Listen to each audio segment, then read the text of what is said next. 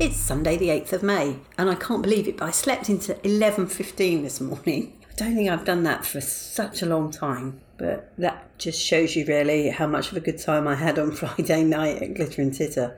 Anyway, I got up and I started my day quite leisurely and then I went to the cinema and I went to see the Downton Abbey movie.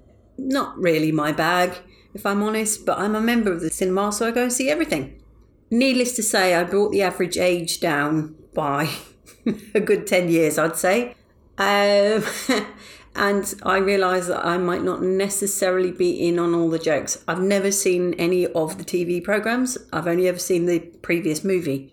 And there were certain things that were said, and all the audience erupted into laughter. And I'm sitting there thinking, what was the joke? I don't get it. I don't get it. but I enjoyed it. I actually enjoyed it more than I did the last one. It's nice to immerse yourself in a bit of make believe. Even I know that so much of it is not quite right and would not have been the case back in the day, back in 1929 or whenever it was supposed to be recorded. As for tonight, I'm doing this podcast a bit early because I'm hopefully going out to see Friends Comedy Night, Sunday Shtick, over in Camden, or near Camden, I think it is. I'm running a bit late because obviously I want to get this podcast done, but I should make it. I haven't seen these guys for such a long time, so that's going to be good fun. Lastly, I'm still keeping up my resolution of sketching in my notepad, and I drew. I think it's quite good. I tr- well, first of all, I drew a terrible picture last night.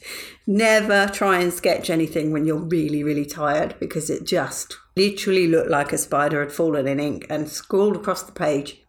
This morning, though, I drew a much better picture. I took a photograph of a bus stop actually, and there was a young woman that was pacing up and down waiting for the bus. And I just managed to capture quite a good pose, not a face, but it was quite a nice picture. So I drew a picture of her at the bus stop and I was quite pleased with it. Anyway, I'm going to try and take a good picture tonight so I can put something on my website for tomorrow. Until then, much love and gratitude.